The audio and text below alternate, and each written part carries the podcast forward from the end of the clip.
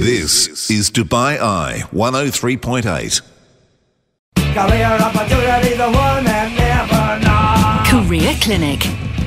And we have two guests live in the studio today. We have Eva Mouriño, who's a Senior Vice President at HR at Siemens Middle East. First of all, Eva, thank you for coming in. Thank you. And we also have Nick Watson, who is the Managing Director of Commercial Consultancy Naseba. Nick, thanks for coming in too. So basically, we've invited you both here together because you are two of the people involved behind the scenes of this year's Women in Leadership Forum. It's being held on the 28th and 29th of October, hosted by Naseba. So, first, Nick, let's start with you. Um, what role does Naseba play in terms of helping companies grow? Because your forum is one thing, but what you like to do is, is encourage growth in companies. Yeah, so our elevator pitch really is we help companies raise capital, we help them commercialize, and then we help them upskill their leadership teams so they can actually scale those businesses as, as they grow, um, especially in a region like this where you don't have as much access to uh, global talent um, doing the same thing over and over again. A lot of it's imported. So, what we try to do is give them access to uh, new ways of operating and new ways of scaling their business.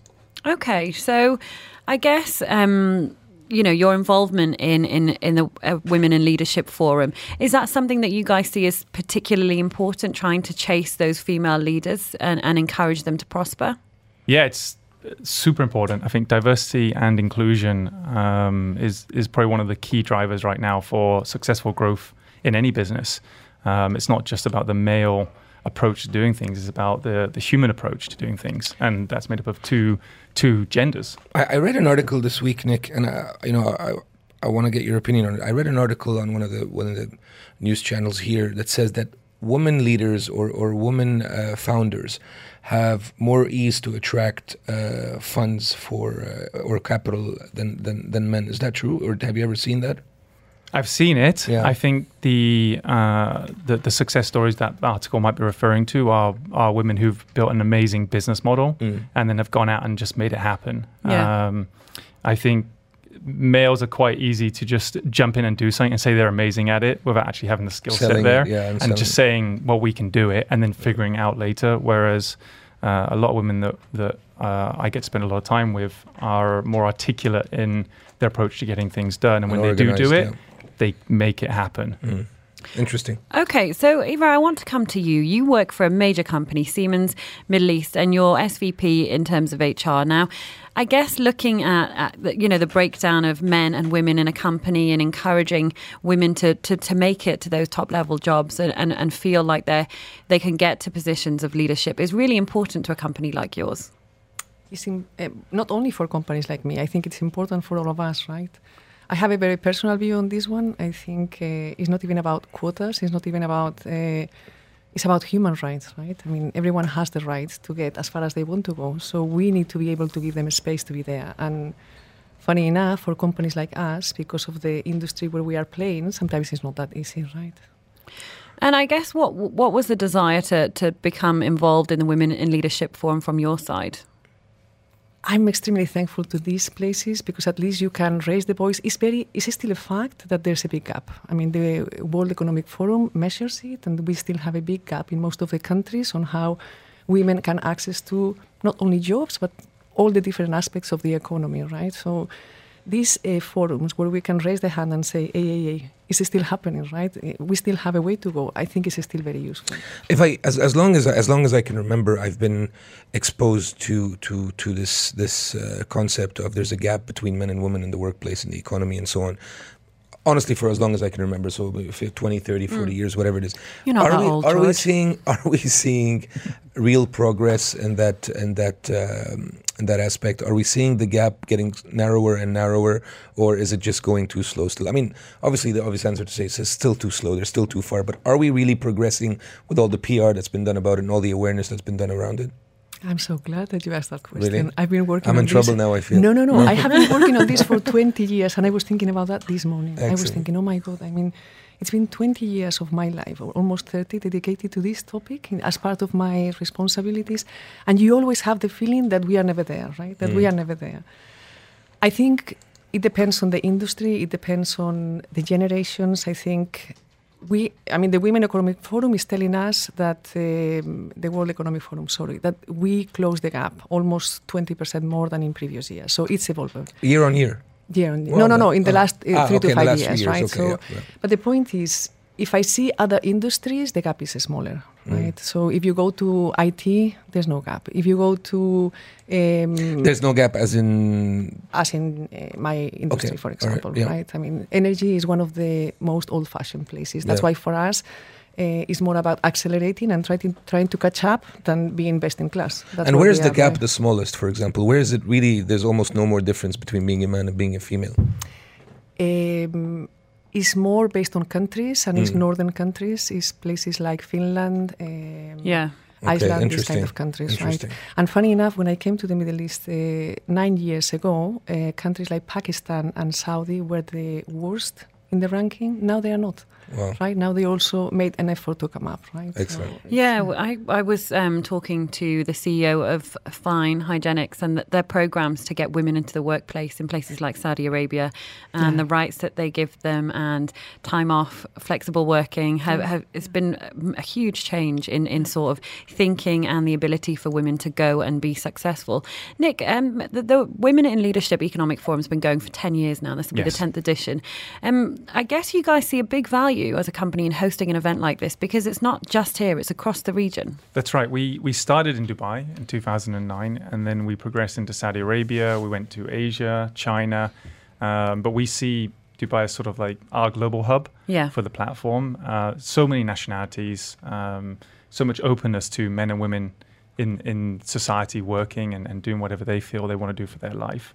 So for the last 10 years, we've done 10 editions in the UAE, but we've also done another 10 across the globe. So like Wow. sister events Yeah. um, where we bring a lot of the stories of the UAE to those countries, and then the vice versa, right? Bringing all those different nationalities. And I, I think it's kind of cool that at the head of it is is a man because you know I'm not the head of it. Or, or The, the head of it is a woman, but I'm sort of like the. Um, but you're very involved in it, right? And you're, you're obviously the spokesperson for it, since you're talking about it or whatever it is. And I think I think it's cool because a lot of times you'll see you'll see a lot of judgment that's being made because oh, it's a woman defending women and so on and so on. So it's good to see that it's an actual issue that is that is that is uh, interesting to everyone and that people are getting involved in. Funnily enough, on the women leadership side, when we first started out, it was quite heavy in terms of female attendance.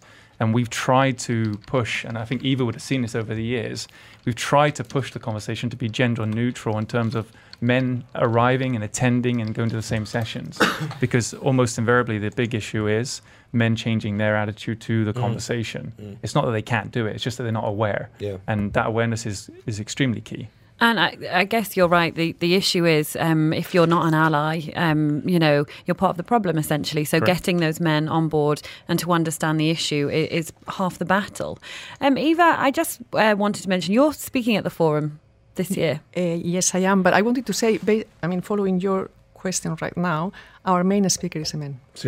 Just because of that. I think that's right? very yeah. You're right, and I think Just it makes because a, of that, it makes because we don't difference. want people to come to us and say that, right? So our main lecture is going to be done by a man. I'm talking in one of the panels. And you, yeah. in Canada, we have, you know, I mean, as you know, we grew up in Canada, and, and we have a big misunderstanding of the word feminism, and it's used for mm. everything, Yeah. right? So as soon as it's something, agree. as soon as there's a, the subject or a topic that, that involves women, we're talking about feminism and feminists and this and that, mm-hmm. and and feminism is not a bad thing if you understand what No. it is, and and we can't you can't mix up feminism with all these other uh, women issues and, and and all these things. So we have to be very careful, and I think it's very cool that you bring in men, so actually people would consider this as a gender neutral kind of subject that we need to talk to and that we need to address. Yeah, it's kind of everyone's problem. I Yeah, guess exactly. sometimes, unfortunately, if it's a group of women um, talking about women needing more support and how difficult it is for them, it can sometimes Exactly. be viewed as people moaning, or Exactly, you know. it's So I think yeah. you're, I, I think you're absolutely spot on. So you're going to be on one of the panels, Eva. What will you be discussing at the forum? I'm going to be talking about how artificial intelligence can help us, Okay. or whether they can help us, which is the big question, right? Well, we, we've had lots of people come in recently who've talked about things like recruitment being done or an initial Yeah. stage of recruitment with AI. So you don't know Yeah. the gender of the person. We've done that. So I think looking at those areas, there's a lot of work to to explore, and, and there's strides already taking place in the AI field. It's very interesting because this year we experienced in Siemens here in the Middle East for the recruitment of our young generations a blind uh, artificial intelligence based tests, Wow. right? And then it happens that um, almost more than 80% of the candidates that passed were women. Mm. Which know, also breaks a little awesome. bit the, know, the, the bias on women That- don't want to work on STEAM. Right? That's an It's interesting nice. concept, actually. And I, I wonder if, Eva, you would know more than us. Is this done anywhere in the world where if you're applying for a job, you don't give your name and you don't give your gender, you just give your qualifications? Is this happen anywhere? In Siemens, you mean? No, in, Not in Siemens, but in, in, in do you know, is, is this some, something, a practice that, that has, that you've, that you've come across over the years? You know, in the 1930s, the one of the American uh, orchestras did that. Was the first pilot to start listening to people without knowing if they were a man or a woman. Wow. And at that moment, it was proven that the woman, when they didn't see if they were Yeah. scared or the trousers, they got almost more than 30 more possibilities to be In, able to in get music, the job, for right? example, yeah. And this is the 1930s, right? Yeah. Is it happening? No. We all put our names, we all put our. But then we start deciding, okay, now I don't put that I have kids, now I don't Yeah. put that I'm married, and now I don't put that I'm 50, right? Yeah. Because we all know that the human brain is still working with bias and we Yeah. cannot prevent that, right? Mm. So what- what companies we are doing is trying to skip that piece. What is happening, and I don't know if you know the, he- I think it was Amazon or Google, one of the two, they tried to use uh, artificial intelligence, and what happened is that the the people that were training the programs or programming the programs, they were biased themselves, Yeah, right? So exactly. by the moment, until these new computers are going to be helping us to really learn themselves and avoid the bias that we are the- they have exactly. program So we are still now. almost in the same place, yeah, which is very funny, right? It, it is. It's definitely an interesting concept, and um, yeah, blind blind recruitment does happen. But I think what you sort of sometimes forget as well, though, is okay, take away the name, take away the gender, but there are lots of other things that can identify someone wi- within that form Yeah. anyway. So I think it's a real interesting one. So that sounds like a very exciting panel, and we're going to continue this conversation with our two guests in a few minutes' time. Career opportunity, the one that never. Career Clinic. And we have two guests live in the studio with us. We have Eva Mouriño, who's the Senior Vice President of HR at Siemens Middle East, and Nick Watson, who is the Managing Director of Commercial Consultancy Naseba. If you're just joining us on the programme, we've been talking um, to them both together because of the Women in Leadership Forum. It's being held on the 28th and 29th of October, hosted by Naseba. I believe it's in year 10 now. So thank you both, first of all, for staying with us. Um, I think we, we've had a couple of questions in, and I'd like to get to them, um, and then we'll continue asking you guys a few other things as well. But the first question we've had in is um, about a previous employer. So someone's texted in anonymously and says, "What if my previous employers haven't paid my salary? Um, I can't cancel my visa with them until I get my dues, but I want to accept a new job and process the new visa." So, George, do you have any advice for this? Because it's a kind of catch twenty two. Well, excuse me. What I what I what I usually uh, tell people that are in this situation is listen. Don't. I mean, try to try to fix it or try try to try to have a chat with your employer. If it doesn't work out, or if you see that there's no no cooperation from that side, just go straight to the labor office. Labor office see things like that all the time. They'll they'll advise you on what you need to do. They will protect your rights. They will they will safeguard whatever is owed to you by the company as long as you have you have a valid reason for it. So, you know, try try to do it the diplomatic way with your employer. If if it doesn't work out, if if they don't help you out, then go straight to the labor office. Don't waste your time. Don't don't try to do take you know take the law by your own hands. You go there and they'll they'll take care of it. They have the process for it.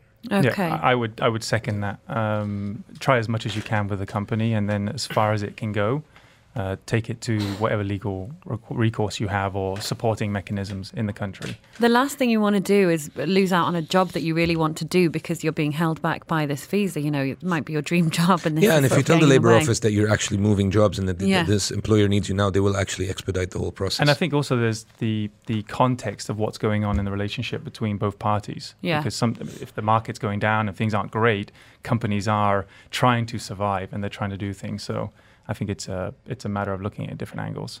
So this is another anonymous one that says, "Do you have any advice for managing cash flow as a startup? It's difficult as you're waiting for payments from clients, which can be delayed, uh, but you want to expand the business and also ensure that you're paying your team. So a few things to go out there, George, but managing cash flow and as a responsible, you know, business uh, owner, manager, you want to make sure you've got the money there to pay your staff. Well, first, let me tell you one thing. Managing your cash flow is the toughest part of running a business by far. I've seen it on and on and on and on. Managing your cash flow is single-handedly the toughest thing Yeah. to do in business, uh, especially uh, in times in, in, in more difficult times where payments are not regular and so on and so on. My first advice would be, first of all, make sure that you have a great finance person beside you, a person that can plan for you, a person that can tell you that has visibility three months down the road on your cash flow, uh, that's able to give you a, a, status on your cash flow every day. And what is your status? What's your status going to be in three months, two months, one month, six months if you can, mm. which is even better. And that will allow you to get visibility on be able to plan ahead on never being able to never sorry never being in a situation where you're running out of cash. That's the first thing. The second thing is even if you're old school and you're not into you know getting financing not into leveraging whatever it is have an amazing relationship with your banks. Mm. go see your relationship managers. Have a coffee with them. Tell them about your business. Call them up. Tell them all that. There's a lot of tools that a lot of people are not aware about. For example we live in a we live we we, we work in a place where um, PDC checks, post dated checks are a big thing, right? This is something you don't see anywhere else in the world. Mm. Well, very few people know that a post dated check can actually be cashed in ahead of time, with the bank charging you a, a, small fee to, to, to give you the cash ahead of time if, if the if the, the issuer is somebody who's trusted establish that relationship with your banks. Sometimes small bridge loans, stuff like that, mm. that they mm. can give you to, to, to, keep your cash flow running. There are also, if you're a bit of a bigger company, there's credit, eh, you know, credit uh, insurance companies that will actually, based on your invoices, will be able to give you, will be Borrow. able to give you some some uh, some money up front and so on. So number one, Make sure that you have somebody who's very knowledgeable in finance that can foresee three months ahead to six months ahead and be able to tell you we're going to have a problem in three months or we're going to have a problem in two months or in four months or whatever it is. Two, have a great relationship with your bankers to make sure that they can facilitate things for you when you need it. Because let's face it, emergencies happen with everyone and accidents mm. happen with everyone and delays can happen with anyone. So sooner or later, you will need somebody to come in and give you that hand. There's, there's no shame in it. There's no, you know, it's part of running a business. Yeah. Okay. And the third one is if you're a bigger company, look at credit, you know, at credit insurance, look at look at uh, uh, these type of things. But that would be at a, I would say at, at, at, at a bigger level, maybe some more. Advice yeah, I, I, would, I, would, just add on like factoring or looking at Beehive because they yeah. provide um, invoice receivable um, uh, yeah. payments. Yeah. Um, from from a perspective of being a startup and then growing, you can look at how you contract with your partners. Um, not just work going on trust. Try to build your contracts so that there's an element of scaled payments coming in, and then obviously maintain a stronger relationship with them as you do with your bank. Yeah. Because they're gonna, if there's a, a let's say a level of emotion between you and that company, they're going to pay you first rather than someone else. And the question is, who's at the first of the line and who's yeah. who's going after that? Another thing also is, apart from the contracting, don't be afraid to chase checks and chase for the, the payments. A There's lot no of people will send an email, right? There's no shame in asking for they your owe, money. They owe it to you. Um, yeah. It's difficult sometimes when the markets go down. I mean, Virtuzone is doing great right now, but there are industries that are being affected right now. Um, but, but, you know what? We we were affected as well. I mean, that's why we brought in financing of licenses, yep. and we were pioneers at that. And obviously, everybody tried to start doing it after that. But you know, that's that's when yep. we, we, came in and we said, uh, you know, people are having a hard time. They're putting everything they have into their business, into starting their business. So you know what? We have a good cash flow. We'll finance it for them. We'll charge them a small fee for it, but we'll finance it, no problems. Pay pay your license over five, six, seven, eight, twelve months. We will help you do that. It will ease your cash flow, and then you can still start your company. Yep. We've had a text message come in from Dawn Metcalf who says, "What context makes it okay not to pay people, and how are individuals supposed to manage their cash flow if they're not paid?" And I guess that's what you guys were both touching on because, yes, there is no excuse not to pay people, but let's be realistic. It happens in this region all the time, and one of the other things uh, it, it, that's often suggested, which is quite important, as you say, manage that relationship with the bank, manage that relationship with your client, but talk to other businesses if there's someone out there that's not paying on time, you guys, you know, obviously in the UAE we can't name and shame, but if you in your industry know that this person, this company doesn't pay on time, they don't fulfill, you know, their commitments, you can try and find a way to avoid some of those clients too. Um, we've had a question come in for you, Eva. It's from Harry, and Harry says, um, Harry wants to know, which is a great question actually. Harry's asking, do you have any practical tips on how, as a male manager, I can focus on developing my female employees' leadership skills in a sensitive and balanced way? So, first of all, hats off to Harry. Great question. Thank you, Harry. I my first reaction is leaders is a little bit regardless gender, right? So probably it would be the same on how we develop male leaders, right? So I don't know exactly what he means about uh, in a sensitive way, but um, I've been asked this question also in another panels, which is how does being a woman in leadership looks like, and I think it looks exactly like being a man, right? The only difference is that there's a little bit of bias behind that. We all need to ask questions, to be close to people, and to understand why they are feeling the way they are feeling and why they are having the, the barriers that they are having. It's always the same. Probably when it's a man talking to a woman, then you are not that familiar with it. But it's just a mm. matter of listening, understanding, and mm. believing and, and getting trust, right? Okay, um, Hind's also got in touch with us via the Dubai messaging app and wants to know the best training courses for developing leadership skills. So it's almost like this, they just heard your previous answer. So, you know, this is leadership skills full stop. We're not just talking about women here, we're just talking about developing leaders. So, any suggestions for Hind from either of you? Find someone that inspires you via their leadership. It's the quickest way is to partner up with someone who you look up to as a leader. And if you're not surrounded by those people, try and seek them out. There are proper courses out there from, from many, many different institutes that um, provide leadership training. But I think Eva probably has bumped into a lot of coaching and mentorship programs that have been successful. I like the idea of women mentoring women also because there was a moment where women tried to behave like men and then we were called aggressive and, and uh, too strong and arrogant, and loud and- dominant. exactly. And then, funny enough, uh, some women didn't even want to have that uh, bias or that uh, image about them, right? So I remember when I was working in Japan, I was asking ladies, why do you, don't you want to become a CEO? And then they were telling me, because they are grumpy and they're shouting and we don't want to be like them, right? And that was extremely inspiring and eye-opening, right? So Yeah. probably we need uh, those women that want to become women uh, in leadership to have role models of other women that can do it without behaving like men. Because we are different and we want to be different and we want to appreciate all those differences that, that are coming into the workplace, right? Okay, and Nick, this um, question is probably quite a good one for you. Um, you are the MD, um, and I guess this person's asking, this one's anonymous, and it says, How do I get executive uptake on developing a female empowerment program in the company? That's a good one. That's um, if you have the right management team. Uh, I think it's it really boils down to showing them why and the value that's going to come out of this. Um, and I think if your leadership team is very open to listening, it's really going to boil down to the ROI of doing it. So if we do this program, we execute it, then this is the return that the business will have. And if you talk in that, you're talking in business terms. If you're talking in human terms, appeal to their nature, whatever Yeah. that is. Um, it, it is difficult, especially if you have a male dominated management team. Um, they may not necessarily understand it or uh, see what your angle is. But I think it requires a little bit of sell, a bit of sales, to be honest. Yeah. Um, we don't really have that much of an issue uh, at Naseba, but I think Eva's probably been in situations more where this has been an, a conversation. And it costs money, right? To you know, to convince other people that you want to set up a program, it costs time and money. I don't want to talk about HR as a cost. I always defend that it's an investment, Investment, right? yeah. And I, I would love to see my uh, line out of the cost line and move it elsewhere where you can call it an Not investment. gonna happen. yeah, it's gonna happen. I'm fighting for it. We are all fighting for it, right? Of course, it costs money, but and it's very difficult to to find the return of investment for that. But believe me, there's no better investment than investing in people. There's no other, right? I mean, the only thing that really differentiates company, the only one, is the people inside the company. It's a human asset. no- I mean, it's, it's, it's, I mean, I know it sounds a little bit typical, but it's true. No, it's true. Uh, decisions are made by people. Uh, the, the, your processes are, are made by people. Your products are designed by people. Your, they're sold by people. I agree with you from a f- philosophical point of view. Yeah, So you don't invest in uh, I do leadership absolutely. skills. No, no, absolutely. We, we invest we invest in our HR and we invest in training people and all that.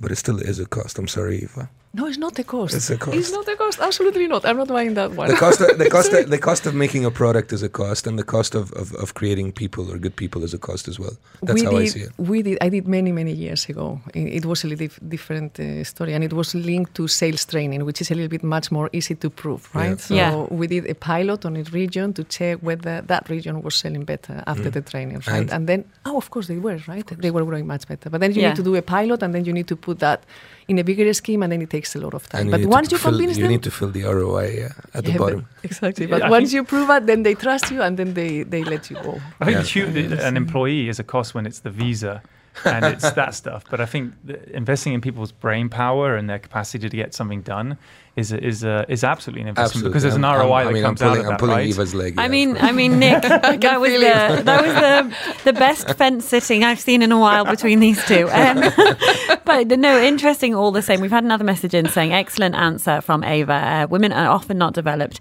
in the workplace because men say they're worried about not being sensitive. Women are humans, not children. So it speaks to exactly what you're saying in this idea of we don't have to have these gender typical roles. We can all be leaders uh, and successful leaders at that. That's all we've got time for. Um, so first of all, best of luck with with the forum at the end of this month. If people want to find out anything more, is there still tickets available? Where's the best place for them to go? They can read more about the, the event, the agenda, uh, what's going on there. It is more of a business focused platform, so Yeah. it's uh, it's geared towards a, different, a certain audience that are already in leadership positions. Um, but it's Will Forum, so W I L F O R U M dot com, and you can see everything that's going on there, including Eva, who's going to be one of our amazing speakers. Looking forward to it.